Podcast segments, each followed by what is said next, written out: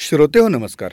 Storytel कट्ट्यावर मी संतोष देशपांडे आपलं मनापासून स्वागत करतो. दर आठवड्याप्रमाणे यंदाही आपला स्टोरीटेल कट्टा बहरणार आहे.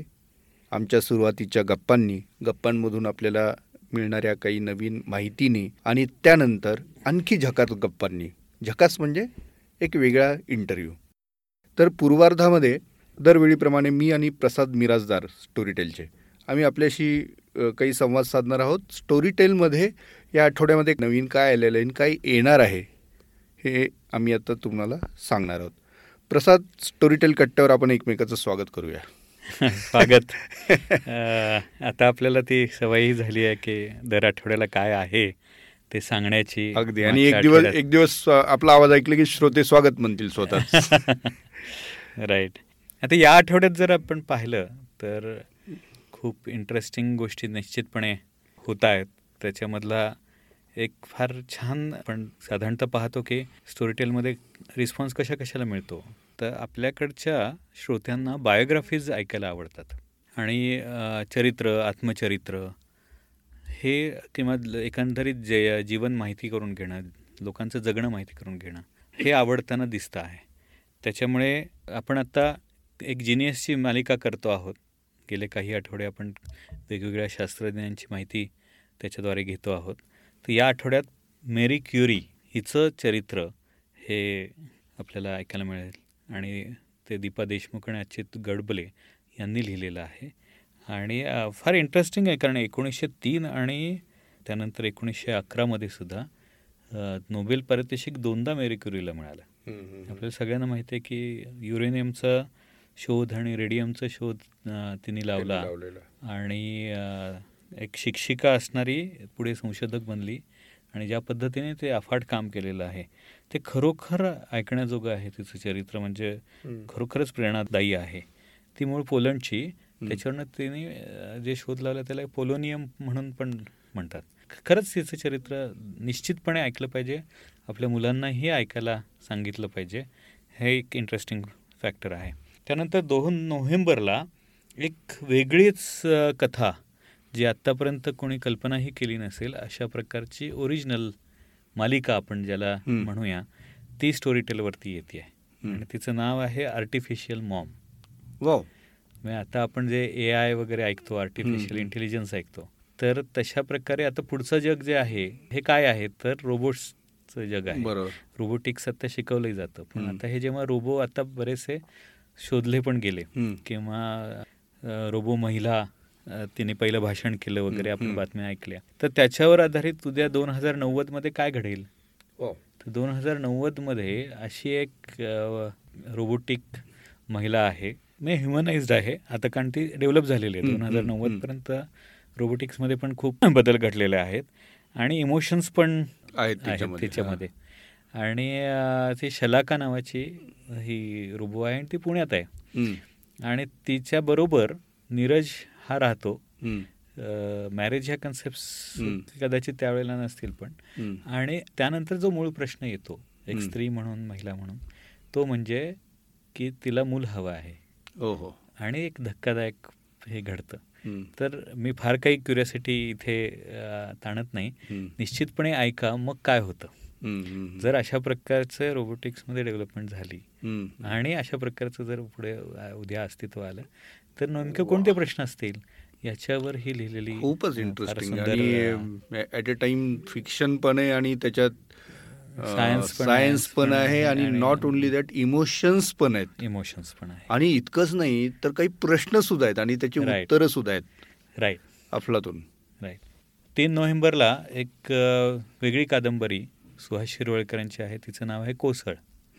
तर अनेकांनी सुहास शिरवळकरांच्या कादंबऱ्या वाचल्या असतील. रहस्यकथा म्हणून तर माहितीच आहेत पण रोमॅन्टिक लिहिणारे पण आहेत. ही एक थोडीशी वेगळ्या प्रकारची एका चित्रकाराच्या जीवनावरची कादंबरी आहे. आणि ती त्यांना सुचली कशी तर जंगली महाराज रोडला समोर फुटपाथवरती एक चित्र काढणारे असतात ना ते कोळशानी. वगैरे वगैरे. तर त्याचे चित्र पाहून यांना असं वाटलं की हा इतका उत्तम चित्रकार आहे.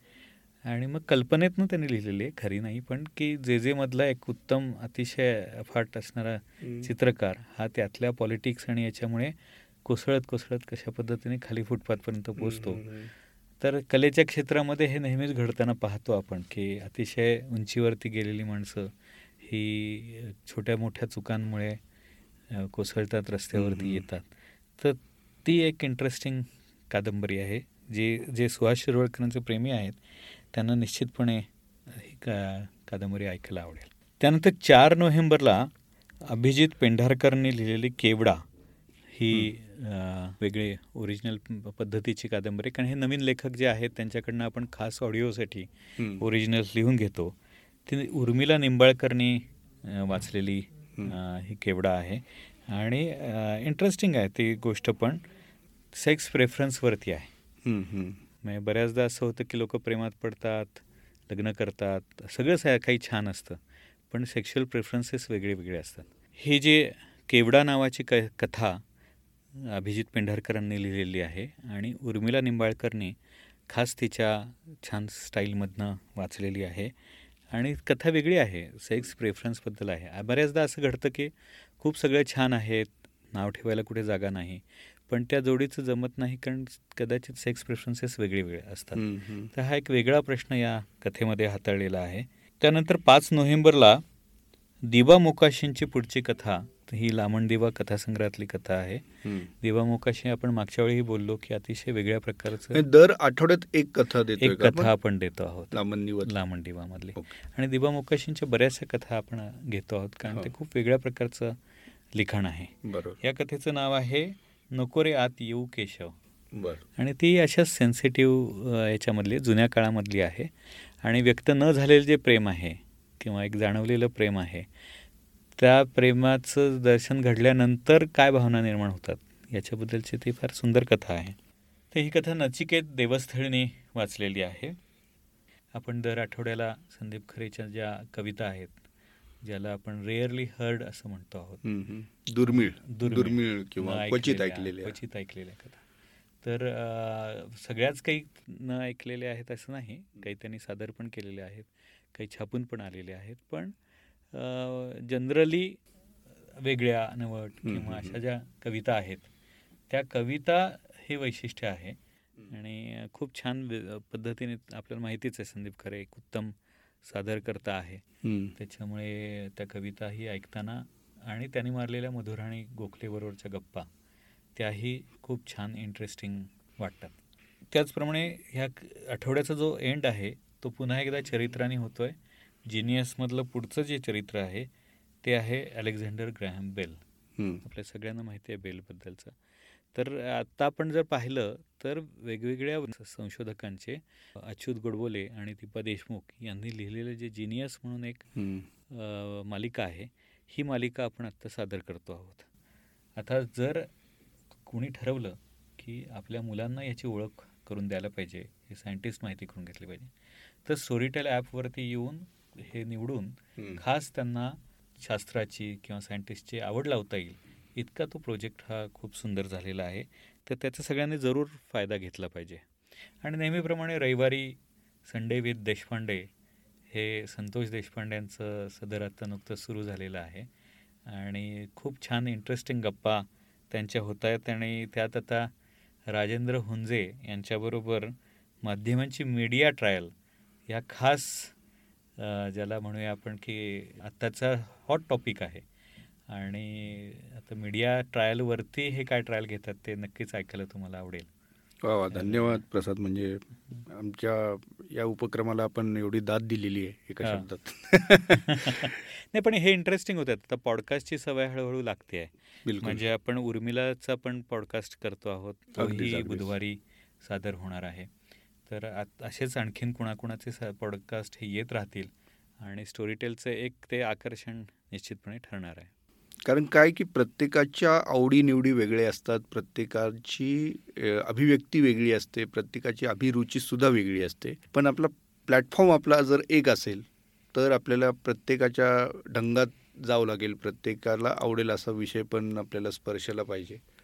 आणि त्याच आणि त्याचं काम हे मला वाटतं आमच्या सगळ्यांचे पॉडकास्ट आणि हे आपलं ओव्हरऑल आपण जे काही सगळं देतो आहोत पॅकेज त्याच्यातून नक्कीच होत असेल. जसं जिनियसमधनं तुम्हाला ज्ञानही मिळतं आणि बाकीच्या आपल्या काही गोष्टींमधून रंजन पण होतं. बरोबर. त्याच्यामुळे इट्स अ परफेक्ट पॅकेज अगदी.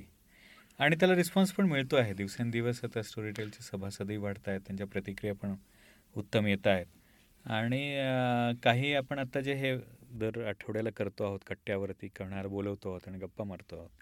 तर यावेळेला इंटरेस्टिंग म्हणजे case number zero zero one. या नावाची सायली केदारनी लिहिलेली गोष्ट आहे. आणि त्या कथानकावरती म्हणजे ती वाचली आहे स्मिता तांबेनी. आणि त्या दोघींशीही छान अनौपचारिक गप्पा मारल्या आहेत आमच्या सई तांबेने जी पब्लिशर आहे ओरिजिनल्सची. आणि तिने त्या दोघींबरोबर मारलेल्या गप्पांमधनं आपल्याला नेमकं कथानक काय आहे काय दडलं या मालिकेमध्ये? Case number zero zero one. Case number zero zero one. म्हणजे केस म्हणजे हे काहीतरी सस्पेन्स वगैरे प्रकार असणार आपण म्हणूया पोलीस केस असते ना तशा ओके. पद्धतीची ही केस आहे. आणि काय केस आहे तेच किंवा आपण आता? अगदी अगदी. तर श्रोते हो आपल्या सर्वांचा आता आम्ही दोघंही इथेच निरोप घेतो कारण आता आपल्याला ऐकायच्यात खूप इंटरेस्टिंग आणि तितक्याच अनौपचारिक गप्पा. ज्या आता आमच्या ह्या संभाषणानंतर आपण ऐकाल ऐका मस्त मजेत राहा आणि ऐकत राहा स्टोरी टेल धन्यवाद. हां बोला. सई नावाची एक आमच्यामध्ये आता आलेली आहे. हीच ती सई जिच्याबद्दल आम्ही खूप वेळ बोलतोय. आणि हीच ती आपण एक काम करूयात वेगवेगळे आवाज काढूयात का? आपण बारा सई तू काय मला मिमिक्री आर्टिस्ट समजली होतीस का ग? वेगवेगळे बारा आवाज काढूयात का वगैरे असं वगैरे म्हणाला. अगं, म्हणजे मला तुझा आवाज किती व्हर्सेटाईल आहे हे माहिती होतं. आणि तू पहिल्यांदा आमच्यासाठी ओरिजिनल करते त्याचा मला इतका आनंद झाला. तर तुला फोन केला आणि तू डायरेक्ट मैत्रिणीसारखीच बोलायला लागली. कॉन्फिडन्स असा अजून वाढला की चला ही करणार आहे आपल्यासाठी. आणि मला असं झालं की पाच तू इतकी सुंदर वाचतेस किंवा तू तुझे जे रोल आहेत मी जे बघितलेले म्हणजे तू अगदी तुझा तीन मिनिटाचा रोल असेल तरी तू लक्षात राहतेस. कारण तो आवाजाचा जो टोन आहे ना तो असा नॉर्मल गुडी गुडी मुलीचा नाहीये. आणि मला ते आवडतं. मला असं झालं की हिचा आवाज सगळ्या कॅरेक्टर म्हणजे परत हिला पुढे कुठेही वेगळ्या पात्रासाठी आवाज वापरण्यासाठी शिल्लक ठेवायचं नाही आपण त्याला. We need to exploit her तिकडे रेकॉर्डिंग रूममध्ये नवीन पत्र यायला लागलं ना की सई अशी होत्या. आता नवीन आवाज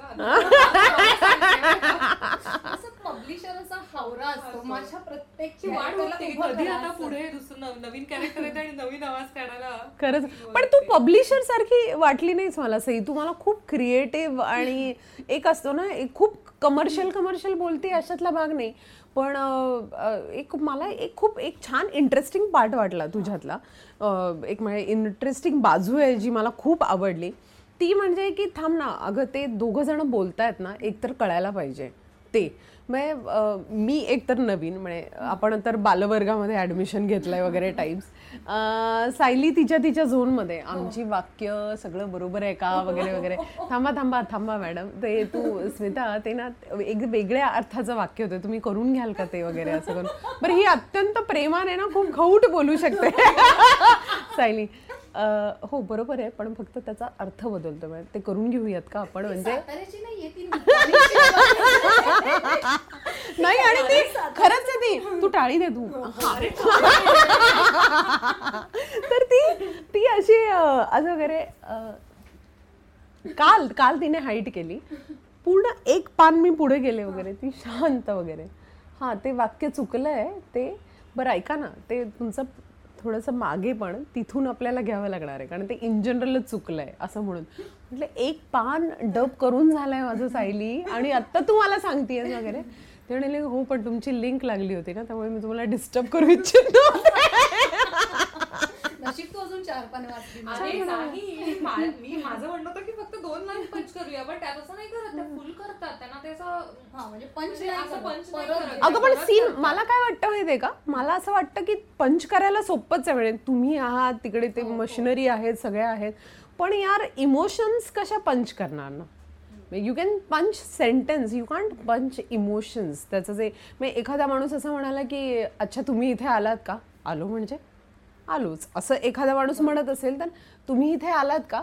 मग आपण असं आलो म्हणजे आलोच. असं ह्याच्यामध्ये ज- ह्याच्यामध्ये जमीन खूप आसमानाचा जमीन आसमानाचा फरक आहे. या दोन याच्यामध्ये मग मला असं एका वाटलं कुचक्या फंबलसाठी इतका सुंदर तुम्ही परफॉर्म करताय. तिच्या परफॉर्मन्स तर बोलायलाच नको. हो. म्हणजे तिने मला घाबरवलंय. लिटरली घाबरवलंय मला रेकॉर्डिंग करताना. की ती वाचत होती आणि असा सीन होता की जोरदार भांडण होतं नवरा बायकोंमध्ये. आणि ती बायको आता फुटतीये ती रडते आणि तो सीन सुरू झाला आणि अचानक स्मिताचे ते हुंके द्यायला लागली तिकडे स्टुडिओत आणि मी समोरून मी आणि सायली ऐकतोय बरं स्मिताला कॉन्सन्ट्रेशनसाठी पूर्ण ब्लॅकआउट लागतो ते पूर्ण अंधार. आणि अचानक स्मिता हुंके देते आणि ते इतके खरे होते की मी सायलीकडे बघायला हिला अशी धडपड इकडे की अरे काय काय झालंय काय झालंय? आणि सई अशी बसली होती की सईला स्मिता दिसत नव्हती. हो. त्यामुळे सईने मला अशी काय होते काय होते? आणि मी करते "Performance." स्मिता म्हणते तुम्ही बोलताय? तुम्ही माझ्याबद्दल काही बोलताय का मला? नुसतं बोलताय." करताय तुम्ही? आणि सई म्हणजे अशी झाली होती की आता उभी राहून बघेल ती पलीकडे की आता काय होते झालंय काय पलीकडे? अशी म्हणजे पहिल्या दिवशी आम्ही आर्टिस्टला रडवलं की काय? बरं दोनच तास झालेत आपण काहीच करून घेतलेलं नाही यांच्याकडनं एक्स्ट्रा नाही पण मला नाही पण मला तिथे त्या रूममध्ये येऊन बसायचं आहे तुमच्या. कारण तुमचं एक एक काय ते चालू. बरं ही पंचलाईन आहे बरं का? ही आता तुम्ही अत्यंत सबड्यूट सांगितलेली आहे. पण ही कशी झाली असेल हे मी तुम्हाला सांगते. आता तुम्हाला सई आणि सायली इतक्या नॉर्मल दिसत आहेत मुली. जेव्हा मी हुंका देत असेल तेव्हा पलीकडे काय घडलं असेल हे मी इमॅजिन करून सांगते. नाव आय एम सीसीटीव्ही मी सीसीटीव्ही कॅमेरा आहे. असं करून काय झालं काय? असं वगैरे सईने रिॲक्ट केलं असेल. आणि सई म्हणे असं झालं असेल. या इतक्या कुचक्या आहेत कसं म्हणजे कसं येतं स्मिता कारण तू आत्ता नवऱ्याच्या आवाजात अग्रेसिव्हली त्या बाईवर ओरडत असतेस की अगं तुला काय अक्कल आहे का? किंवा मला संशय येतोय तुझ्यावर? आणि दुसऱ्या क्षणाला तू असे खरे वाटतील असे हुंके देतेस. आणि ते हुंके देऊन झाल्यावर परत तिसऱ्या व्यक्तीला तू ए असं करून परत. म्हणजे माझ्यासाठी ते असं वाव मुमेंट काय आहे? म्हणजे ह्याच्यासाठी काही स्पेशल करावं लागतं का? नाही, नाही. असं काही हे मला काय? नाही नाही नाही. काही करावं लागतं वगैरे म्हणजे मला माहीत नाही. मी केलेलं नाही त्यामुळे मला माहीत नाहीये. पण मला काय वाटतं माहिती आहे का इन जनरल मी आत्तापर्यंत जे काही सिनेमे केलेत किंवा जी जी जे काही प्रसंग परफॉर्म केलेले आहेत ना ते मोर ऑर लेस तुमच्या व्हिज्युअल मेमरीमध्ये असतात. त्यामुळे तुम्ही जेव्हा एखाद्या पात्राचा जेव्हा तुम्हाला आतला आत्मा कळतो ना म्हणजे मला खूप जड शब्द नाही वापरायचा आहे खरं तर पण एकदा तुम्हाला कळतं की ह्या पात्राचं काय म्हणणं आहे. हिचं एवढंच पाहिजे हिला आयुष्यामध्ये आणि एवढी सल आहे हिची आयुष्यामध्ये. तर तुम्हाला जेव्हा तो कळतो ना तेव्हा तुम्ही कुठेतरी रिलेट करता त्या पात्राबरोबर. आणि जेव्हा तुम्ही रिलेट करायला लागता ना तेव्हा त्या माणसाच्या वाक्याचा काय इम्पॅक्ट होईल हे आपोआप आपल्याला आपल्या आतमधनं कळायला लागतं की बापरे हे वाक्य जर नवरा बोलला माझा तर मी अशीच रिॲक्ट होईन यार. म्हणजे नॉट मी ते पात्र असंच रिॲक्ट होईल यार. आणि मग ते होत जातात. मला तो प्रवास मला माहीत नाही कसे लोक करतात की ते वाक्य ठरवतात. की आता याच्यानंतर आपण हे वाक्य मला असं वाटतं ठरवावीच लागत नाहीत वाक्य. एकदा तुम्ही त्याच्या आत्म्यापर्यंत पोहोचलात ना तर मग ते आपोआप होऊन जातं आणि त्याने आपल्या कामाला स्पीड पण लागतो. कारण मुळात काय विचार आणि ह्याची सुसूत्रता असेल तर होतं ना. तुमचा विचार एकदा पक्का झाला ना मग त्या सगळ्या गोष्टींना वेळ लागत नाही. आणि म्हणून ती पात्र खरी वाटतात नाही तर काय होतं कधी कधी म्हणजे आपण कधी सिरियलमध्ये किंवा अं, काही पात्र आपण बघतो पण ती आपल्याला खरी नाही वाटत. असं वाटतं की नाही म्हणजे ही ओव्हर रिॲक्ट करतायत किंवा ही काहीच कसं रिॲक्ट करत नाही. इकडे ती परफेक्ट नस सापडणं बरोबर, बरोबर. म्हणजे लेखकाला ती सापडलेली असते कारण त्यांनी त्याच्यावर खूप काम करून ते लिहिलेलं असतं. म्हणजे सायलीने जवळजवळ सहा सात महिने घेतले ते सगळं बापरे. लिहायला. सहा सात महिन्यानं हो. बापरे म्हणजे असं वाटतंय की बापरे किती स्लो लिहिते ही. कळलं तुम्हाला साय तुम्हाला सायली कशी आहे? एक्झॅक्ट कळलं तुम्हाला ही कशी आहे? ही नॉर्मल नाही आहे ही जे दाखवते ना आता तुम्ही असं का म्हणालात? म्हणजे तुम्हाला असं वाटत माझं स्पीड छोट कमी आहे काय वगैरे? ही. कॉम्प्लिमेंट होते की सहा महिने तू रिसर्च केलास या सगळ्या गोष्टीवर. कांट हेल्प इट पण आवाज असं बोलतो त्यावर मी सांगते काल तू नव्हतीस तेव्हा तर एक कहर झाला असा की हा. अगं त्यांनी एक वाक्य वाचलं ठीक हा. आहे आणि ते आपल्या रायकरच्या कॅरेक्टरचं होतं. हा. सो त्यांनी सब. इन्स्पेक्टरच्या. कॅरेक्टरचं होतं. आणि ते त्यांना वाचताना आपण आता आपला जो फॉर्मॅट आहे त्याच्यात लिहित नाही की कुठल्या हो. कॅरेक्टरचा आहे. सो त्यांनी ते नंदाच्या टोनमध्ये वाचलं. हा. ठीक आहे? सो प्रॉपर असं ते सातारी टोनमध्ये नंदाच्या ते कॅरेक्टर वाचलं आणि ती लाईन वाचली आणि मी म्हणाले हे रायकरचं वाक्य आहे. फ्रॅक्शन ऑफ सेकंडमध्ये त्यांनी ते वाक्य कोकणीत म्हणजे कोकणी टोनमध्ये वाचलं. मला असं झालं ओके. त्याचा अर्थ सुद्धा किती बदलू शकतो? म्हणजे हेच रायकरच्या ऐवजी नंदा बोलली असती तर मग पण तुला पुढची गोष्ट पूर्ण सीन म्हणजे तुला पूर्ण थांब मला आता आणखी आठ महिने द्या मला परत रिवाईज करायचं. कारण नंदाचं वाक्य झालंय आता हे. वगैरे म्हणून. मर्डर मिस्टरी वगैरे आपण आता आणतोय लोकांसमोर. आणि याच्यात इतके हुक पॉइंट आहेत. तर ते करताना पिता असं तुला कधी कधी वाटतं का? की म्हणजे ऍज अ व्हिओ आर्टिस्ट म्हणून तुला गोष्ट तर माहिती आहे पण ते करताना पण तुला असं वाटतं की अरे इथे इंटरेस्टिंग आहे किंवा हा हुक म्हणजे जसं तुला देवघराचं असताना झालं होतं. देवघर काय? रादर जेव्हा फोकस शिफ्ट होतात ना तुम्हाला हर एक एपिसोडमध्ये फोकस शिफ्ट होतो. हो. इन्व्हेस्टिगेशनचा आता आपल्याला एक पॉइंट ऑफ व्ह्यू त्या पात्रांना मिळालेला आहे आणि ते एका कन्क्ल्युजनवर आलेत आणि आता सॉल्व्ह होईल असं वाटताना तो दुसऱ्या पात्रावर घसरतो. त्या प्रत्येक गोष्टीमध्ये. इनफॅक्ट मी तुला खरं सांगू का? मी हे सगळं निरंजन प्रभूच्या निरंजन प्रभू हे पात्र आहे आणि हे अत्यंत खूप छान पात्र आहे म्हणजे तो पोलीस आहे पण त्याचे त्याचे स्वतःचे लेअरिंग आहेत. म्हणजे आपल्याकडे नॉर्मली पोलीस आत्ता एक्सपोज होत आहे. म्हणजे एक्सपोजर आहे असं. पोलिसांचा पण एक वैयक्तिक आयुष्य असतं. ते असेच नसं ए करतो का रे? वगैरे. त्यांच्या पण घरी बायको ओरडली की हां ऐकतो ना वगैरे. असं सगळं करत असतात पोलीस आपल्याला. तर ते सगळं निरंजन प्रभू करतोय. इतका असा सर्वसामान्य एक पोलीस इन्स्पेक्टर आणि तो ते सगळं इन्व्हेस्टिगेट करतोय. तर हे सगळं जे करत होतो ते हे करत असताना मी ते त्याच्या पॉईंट ऑफ व्ह्यूने ऐकतीये. त्यामुळे मला मला खूप इंटरेस्टिंग हुक पण म्हणजे जे निरंजन प्रभूला ज्या ज्या गोष्टीचा शॉक लागतोय ना नवीन आल्यानंतर आणि तो दाख दाखवत नाहीये रॅदर पण तो त्याची तपासाची दिशा बदलवतोय. पण त्याचं काय होतंय साला आता मी आणि इतकं आणलंय. मला ते पॉईंट सुद्धा तितकेच इंटरेस्टिंग वाटतात. कारण देवघर किंवा हे जे सगळे हुक पॉईंट आहेत ना हे. सगळं सायलीचं क्रिएशन आहे. पण आता मला पात्रात निरंजन प्रभूला हे करून झाल्यानंतर मला परफॉर्मन्स परफॉर्मन्सची जी लिबर्टी आहे ना ते हुक पॉइंट मला खूप कारण तिने ऑलरेडी ते काम करून ठेवलेलं आहे. मला नव्याने त्याच्यात काही नाही करायचं आहे पण वाचन वाचक म्हणून मला ते हुक पॉइंट खूप इंटरेस्टिंग होते आणि मला ती क्युरिसिटी जनरेट झाली. आय नो ना what are the hook point पण आता या हुक पॉइंटचे त्या पात्रांवर काय परिणाम होतात आणि मग ते संवाद बोलताना काय बोलतात? मग इथे तिडीक केली असेल यार डोक्यात त्याच्या की साला एवढा प्रवास करून आलो आणि इथे येऊन काशी घातली आणि मला इथे वेगळंच सत्य कळत आहे यु नो मी तर बिकॉज ऑलवेज नॉट जस्ट ही पात्र क्राईम बेस्ड ही सिरीज आहे फक्त नाही पण आपल्याला काय असतं माहिती आहे का? आपण कुठलंही काम करतो ना तेव्हा आपला एक एक्सपेक्टेड रिझल्ट असतो आपल्यासमोर. तोच आपल्याला हवा असतो. आणि तो रिझल्ट बदलला ना की आपल्या इथे सायकोलॉजिकल राडा होतो काहीतरी. छोटं. छोटं म्हणजे मी उदाहरणार्थ फुलं घ्यायला मी एखाद्या ह्याच्याकडे शॉपमध्ये गेले किंवा काय वगैरे तर मला ती लिलीची वाईट फुलं मिळाली पाहिजेत. मग आपण लिलीवरनं गुलाब कॉम्प्रोमाइज करायचा. मग राग येतो आपल्याला खूप राग येतो. मग तसं त्या पात्रांचं एक्झॅक्टली हे सगळं झाल्यानंतर काय होत असेल ते मला आत्ता परफॉर्म करताना खूपच म्हणजे मजा येते. आणि देवघर असो किंवा पात्र जेव्हा वियर्ड वागतात तेव्हा मला आत्ता ना सिरीजमध्ये आत्ता मी जो पार्ट शूट करते आहे ना अ, म्हणजे डब करते शूटच येते बघ डोक्यात. आत्ता जो पार्ट मी डब करते ना त्याच्यामध्ये सगळ्यात इंटरेस्टिंग पार्ट जो मला आत्ता आला आहे ती म्हणजे एक फॅमिली कॅनडावरनं शिफ्ट झालेली आहे. आणि ती चार विचित्र माणसं आहेत. बरं ती स्वतःला काय समजतात हे मला माहीत नाही. म्हणजे त्यांचं म्हणणं काय म्हणजे ते आलेच असे ती चार पात्र आहेत ना त्यांची आई माई काढायची आहे खरं तर. त्या पत्रांचे कोण आहात कोण तुम्ही? म्हणे तुमचे काय तुमचे मोटिव्ह ऑफ लाईफ काय? तुमचं म्हणणं काय वगैरे? तर ती चार पात्र आहेत ना ती आता मला रंगवायला एक खूप मजा येते. आणि ते काल प्रीती रंगवताना फार म्हणजे मला प्रीतीचा एक सीन आहे चंक आहे.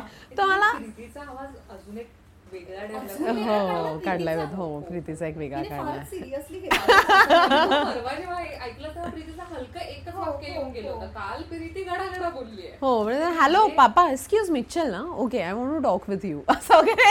अशा झोनमध्ये तिने घेतली आहे कॅनडा. पण खूप मजा आली आहे. प्रीती आणि असे सगळे ती ती गंमत आता मी खूप जास्त रॅदर एन्जॉय करते पण तुम्हाला तुम्ही म्हणे एक मला हे आता विचारायचं आहे बिकॉज नॉर्मली तुम्ही व्हिओ आर्टिस्ट बरोबर आणि ह्यांच्या बरोबर काम करता. मग हे कसं सुचलं तुम्हाला? आता ऍक्टरकडनं करून घ्यायचं आहे हे सगळं. मला निश्चितच माहिती आहे की जितकं मी सई आणि ह्या सगळ्या आता कॅम्पला ओळखतीये तितके ते ते अजिबातच तसे नाही आहेत की आता कमर्शियल विचार करूयात वगैरे. अशा धाटणीचे नाही आहेत ते. ते त्या त्या प्रोजेक्ट पुरता विचार करतात आणि त्याला कसं खुलवायचं आहे आणि त्याला कसं छान करायचं आहे त्याचा विचार करतात. मग तुला हे जरा आपण डिझास्टर करू किंवा हे जमेल की नाही ऍक्टरला असा डाऊट नाही आला तुला कधी? मी ना म्हणजे साधारण मी तुला सांगते की माझी थॉट प्रोसेस कशी असते. तर मी लेखकासोबत काम करताना लेखकाला पण विचारते की तुझ्या डोक्यात काय? बर. कोण ऍक्टर किंवा कोण ह्याला न्याय देईल असं वाटतं? कारण त्याचं ते क्रिएशन आहे. सो मला वाटतं बरोबर. घेतलं पाहिजे. आणि मग मी विचार करायला लागते की कोण ह्याला न्याय देऊ शकेल? आणि असं असतं की एखादी स्टोरी असते ना ती थोडीशी अशी क्रेझी व्यक्तीनेच वाचली पाहिजे. कारण त्याच्यात तो स्पार्क आहे. किंवा एखादी स्टोरी अशी खूप सात्विक आणि रोमॅन्टिक आणि अशा टाईपची असते. तर ती तशा पद्धतीच्याच व्यक्तीने वाचली पाहिजे तर ती त्याला पूर्ण न्याय देऊ शकेल. आणि ह्याच्यासाठी म्हणजे आम्हा दोघींना असं आम्ही सुरुवात. डिस्कशनची इथपासून केली होती फिमेल व्हॉइस का मेल व्हॉइस हे आमचं हा. पहिलं डिस्कशन होतं because Niranjan Prabhu inspector main character आहे सो बघायला गेलं तर सिरीज Male chauvinist आहे. व्हीओ मध्ये असायला हरकत नव्हती पण ती त्याच्या पॉइंट ऑफ व्ह्यूने पूर्ण लिहिलेली पण नाहीये ती थर्ड नाहीये. Point of view Third point of view लिहिलेली. आणि त्याच्यात फिमेल बऱ्यापैकी कॅरेक्टर आहे. खूप आहेत खूप आहेत बरोबर So आहे ते आणि फिमेल समूह म्हणजे मला तरी असं वाटतं की फिमेल आर्टिस्ट जेवढा मेल आर्ट म्हणजे मेल कॅरेक्टरचा आवाज जेवढा चांगला काढू शकतात ना तेवढं उलटच ऐकायला चांगलं नाही वाटत. बरोबर नाही ऐकत आणि आपल्याला. तुम्हाला एका व्यक्तीचा आवाज दहा तास ऐकायचा आहे. म्हणजे हो. ऑडियन्सच्या दृष्टीने फ्रँकली स्पीकिंग एक आवाज तुम्हाला दहा तास ऐकायचा बापरे केवढा. तेवढा केवढा हो, विचार आहे हो, यार हो. ह्याच्या पाठीमागे तेवढा ताकदीचा असायला पाहिजे. तो वर्सेटाईल असायला पाहिजे. आणि आमचं दोघींचं असं एकमत झालं. म्हणजे आम्ही बरेच नावं डिस्कस करत होतो पण ही म्हणाली की अं, तुला स्मिताबद्दल काय वाटतंय? म्हटलं आई शपथ हे भारी आहे." आणि लगेच खरंच बोल. स्मिता आणि मी आधी एका वेगळ्या प्रोजेक्टबद्दल ऍक्च्युली वेगळ्या. प्रोजेक्टबद्दल बोलत होतो. तिचा फोन आल्यानंतर मला असं झालं की आई शपथ स्मिता. हो. खरे खरे. खरे आणि खरे खरे खरे खरे खरे खरे नाही खूप इंटरेस्टिंग मी आत्ता आत्ता मी तुला सांगू का? आत्ता जर मला विचारशील ना तर मला असं वाटलं भेंडी या मीडियममध्ये काम करायला पाहिजे यार आणि मला अजून काय छान वाटलं माहितीये मी जेव्हा तुझ्याशी फोनवर बोलत होते तू पुस्तकांविषयी बोलत होती हो. तू वेगवेगळ्या लेखकांबद्दल श्याम मनोहरांबद्दल आपण बोललो माझं फेवरेट हो. फार आहेत. मला असं झालं की येस जो व्यक्ती पुस्तकांशी जोडलेला आहे ज्याला लेखकांबद्दल मराठीबद्दल आणि पॅशन आहे. म्हणजे तू मला असं नाही विचारलंस की माझं मानधन काय असेल. किंवा किती तासात संपायचंय हे असे प्रश्न नव्हते. सो त्याच्यावरूनही कळतं की किती. तेव्हा मजा येते करायला. कारण तो माझा प्रोजेक्ट आहे. अशा पद्धतीने आपण करतो. पण आम्ही सगळेजण असं माझी गोष्ट तू आपली गोष्ट अशा पद्धतीने. आणि तेच मला आता आपल्या तिघींमध्ये दिसतंय. म्हणजे आपण फक्त तीन दिवसापूर्वी भेटलोय. पण. मला असं नाही वाटत आहे आता. आपण कारण खूप शेअरिंग खूप हो, झालं एकतर मुळात. आणि जेव्हा काम करतो तेव्हा मला मला ते वातावरण खूप आवडतं. कितीही तुम्ही शेअर करा कितीही तुम्ही गप्पा मारा कितीही तुम्ही मस्ती करा मजा करा. पण जेव्हा काम करतोय तेव्हा तिघांची किंवा जी काही माणसं असतील ई एकवीस जितकी काही माणसं असतील त्यांची एकमेकांबरोबर जेव्हा लय लागते ना हो. तेव्हा असं होतं की बॉस ही व्यक्ती मला असं करते. ही व्यक्ती मला कॉफीला भेटते. आम्ही खूप छान गप्पा मारतो. आम्ही घरी जातो आणि ही व्यक्ती मला मेल करते रिराईट एपिसोडला हे करू शकते पण ते करू शकते. आणि हे करणं गरजेचं आहे. नाहीतर मग चांगलं लिहून नाही होणार. नाही कारण हे बघ आत्ता जी सिरीज झाली आहे आणि ज्याच्यामध्ये सतत तुम्हाला एक एक रोलर कोस्टर राईड आहे ऍक्च्युली तर तुम्हाला ती सतत तुम्हाला हे बघ इथे एक तुम्ही ऑनेस्ट असणं स्वतःशी ऑनेस्ट असणं. आणि ना मला हे मला ह्याचा प्रॉब्लेम होतो म्हणजे जर कोणी असं क्लेम केलं ना की मला काम येतच असं मला क्लेम केलं ना मला त्याचा खूप त्रास होतो. कारण तुम्ही असं कसं कन्फर्म टेस्टेड सांगू शकता की मला काम येतं? कारण की जे जे मीडियमच क्रिएशनचं आहे जे मीडियमच आणि मला असं वाटतं अत्यंत मोठा कोणीही आर्टिस्ट असो ना तो ह्याच विचारधर्तीवर तुम्ही जर राहिलात की मला माहीत नाही उद्याचा दिवस आहे आत्ता लागलंय ते लागलंय. उद्या हे होणार आहे की नाही हे माहीत नाही. मला असं वाटतं तो खूप स्पॉन्टेनियस असतो. त्याच्यामध्ये खूप पॉसिबिलिटीज असतात हे करण्याच्या. सो हे जेव्हा असं अँड टेक असेल ना की मला हे नाही आवडलंय म्हणजे तुम्ही ऑनेस्ट असणं स्वतःशी. किंवा मग तुम्हाला जेव्हा ते आवडलंय अशी ती रिॲक्शन येते ना ती फार जेन्युन किंवा म्हणजे मी सायलीला मी तेच म्हणत होते की सायली हे बघ मी मी तर बोलतीये. मी तर मी तर करतीये. अं, अं, तर तू तुला ऐकताना कसं वाटतंय? तर तिने सरळ म्हणाली की माझा बायस्ड हे असणार आहे ओपिनियन मी असं नॉन बायस्ड ओपिनियन तुम्हाला देऊ शकत नाही कारण मी माझ्या लिखाणाच्या ह्याच्यामध्ये आहे. तर मला असं वाटतं ही ऑनेस्टी खूप गरजेची असते. खूप गरजेची. त्यामुळे जेव्हा केव्हा ह्या सगळ्या ऑनेस्ट ओपिनियन मधनं पार होऊन तुम्हाला जे अप्रिसिएशन येतं ना मग ते मला असं- तुम्हाला असं वाटतं मला असं वाटतं ते ऑर्गॅनिक अप्रिसिएशन आहे. दॅट्स व्हेरी इम्पॉर्टंट महत्वाचं असतं. म्हणजे तुम्हाला असं एखादं आणि मला कधी कधी असंही होतं की मला शनिवार रविवारी ही एखादा एपिसोड किंवा काहीतरी पाठवते. आणि माझी सुट्टी आहे ऑफिसची आणि मला घरी इतर काम आहेत. पण मला असं नाही मला पण know. मला माहिती की तिने खूप काहीतरी इंटरेस्टिंग I कधी. कधी असं मी काहीतरी भाजी चिरत असते आणि मला असं वाटतं पण त्या खुनाच्या जागी हे पण मिळालं तर? आणि असं अशा मी अशा वेगवेगळ्या गोष्टींमध्ये असते त्यावेळी. म्हणजे मी काहीतरी करते वेगळं. किंवा मी माझ्या मुलाशी खेळते आणि मला अचानक वाटतं नाही खुनाच्या जागी जर तिकडे एखादा बूट सापडला ना तर ते अजून इंटरेस्टिंग वाटेल. तर असं काहीही वाटतं मला. कारण तुम्ही तितके इन्व्हॉल्व असता त्या आय नो आय नो. पण बायकांची ही किती इंटरेस्टिंग प्रोसेस आहे ना? म्हणजे की आपण भाजी कापताना म्हणजे आपल्याला एक एक वेगळं डेस्क लागत नाही आपलं आपलं की hello now I am working असा स्टान्स नसतो ना. यू जस्ट बसलं ना की मग नाही सुचत आज. आज माझा वेळ आहे माझा मी टाईम आहे. बरं ही अशीच म्हणत असेल ना सायली? आज मी ठरवलंय बरं का की आज लिहायचंय वगैरे. सुचतच नाहीये मुळात मी असं ठरवतच नाही म्हणजे पण काही ठरवलंच असं नाही. रोज दहा ते संध्याकाळी सहा. एका जागी एका टेबल खुर्चीवरती बसून राहायचं. आपल्याला सुचव नाही तर न सुचव. वाव चुपचाप. वाव. पण मग तसं नाही होत. म्हणजे मी बसते दहाला पण इतके वेळा मध्ये उठते. आणि मध्ये उठलं की सुचतं. असं ते होतं आणि अजून एक मला ना सायलीची गंमत तुला सांगायची आहे. सायलीच्या मी घरी गेले होते. आता कोविडमुळे आम्ही भेटू शकत नव्हतो पण हॉटेल बंद ऑफिस बंद. सो आम्ही सायलीच्या घरी एक मीटिंग घेतली. सायलीच्या घरी असा फळ आहे. हा जसा इकडे मागे फळ आहे तसा फळ आहे.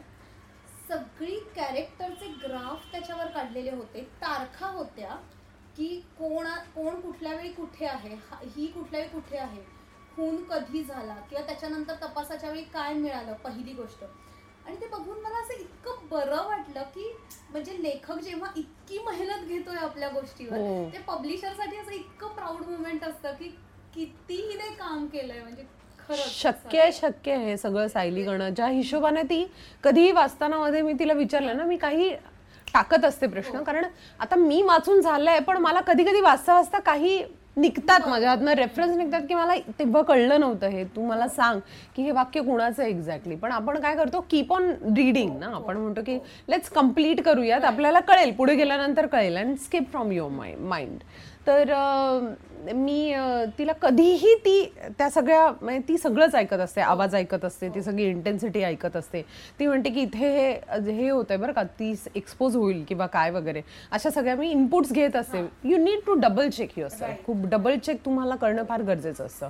तर ते करत असते आणि मी सायडीला ए ह्या- या वाक्याचं हिचं का म्हणणं आहे? इथे आत्ता का म्हणतीये ती. नाही कारण त्याचं कारण हे आहे.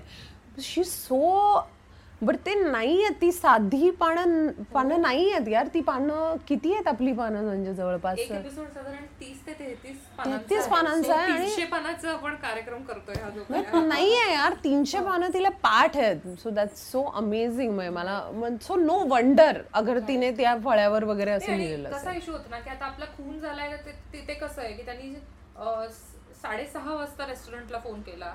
सात वाजता रेस्टॉरंटचा कॉलबॅक आला. साडेसात वाजता कॉफी मागवली. पावणे आठ आठ वाजता हे. झालं ते झालं. आणि हे जर का मला मी पहिल्या दुसऱ्या पानावरती मी हे लिहिलंय आणि जर का मी केलं. अडुसष्टाव्या पानावरती मला प्रश्न पडला आणि ती पंधरा मिनिटं जरी इकडची तिकडे झाली तर ती मला असं वाटतं की ऑडियन्सची ती डिसऑनेस्टी आहे बिकॉज ते मी सांगितलंय ते म्हणजे तुमच्या आवाजात जे ऐकलंय ते फॉलो करत येत आहेत आणि मग त्यांना फसवल्यासारखं आहे ना? काय झालंय? मी बोलते. हां. सो हो सो नाव की so now you can imagine की ती जे म्हणतीये हा उल्लेख आहे खरं तर.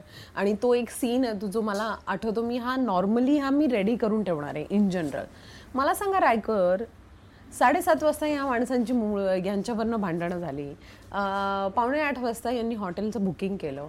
सा सव्वा आठपर्यंत पावणे आठ वाजता बुकिंग केलं. आठ वाजता त्या हॉटेलमधनं निघाले. साडेआठ वाजता हे झालं. अर्ध्या तासात इतक्या महत्त्वाच्या विषयावरची यांची भांडणं संपली. म्हणजे यांच्यात ही भांडणं होणं हे खूप नॉर्मल असणार. कारण आमच्यासारख्या साध्या बायकांना आपल्यासारख्या साध्या ह्यांना अशा प्रकारची भांडणं मिटवायला एक रात्र किंवा दोन दिवस किंवा तीन दिवस लागतात. यांची अर्ध्या तासात ही भांडणं मिटली. यु नो यू अंडरस्टूड की किती त्याच्यामध्ये विचार आहे. विचार त्याच्यामध्ये. की किती किती लेअरिंगने असा तो विचार आहे. मला हा सीन आहे ना हा माझा सगळ्यात फेवरेट होता. आणि मी म्हटलं हा परफॉर्म करताना ना मी त्याची ती- तो स्पीड जो आहे ना तो मी ह्याचा मास्टर असणार आहे. मास्टर की. आणि मी म्हटलं की त्याच हिशोबाने हे झालं ते झालं तसं झालं तसं झालं. अर्ध्या तासात यांची भांडणं मिटली. झाले. आणि तिने असंच मी हो. ओके झालंय असं करेल.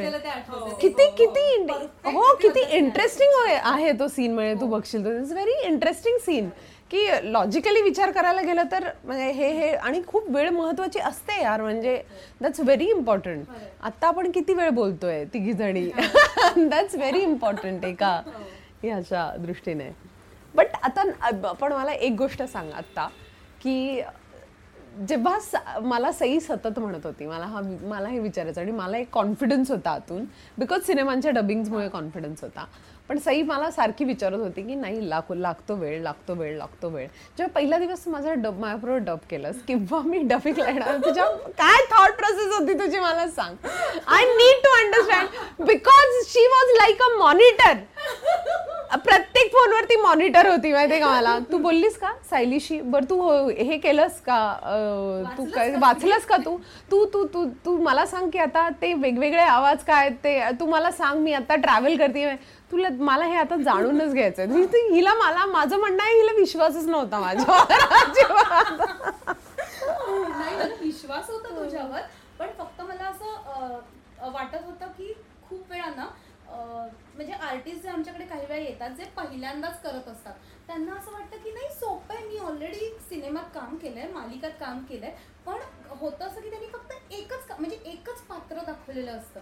आणि मग कधी कधी असं होतं की इथं खूप दमायला होतंय. माझा आवाज थकला.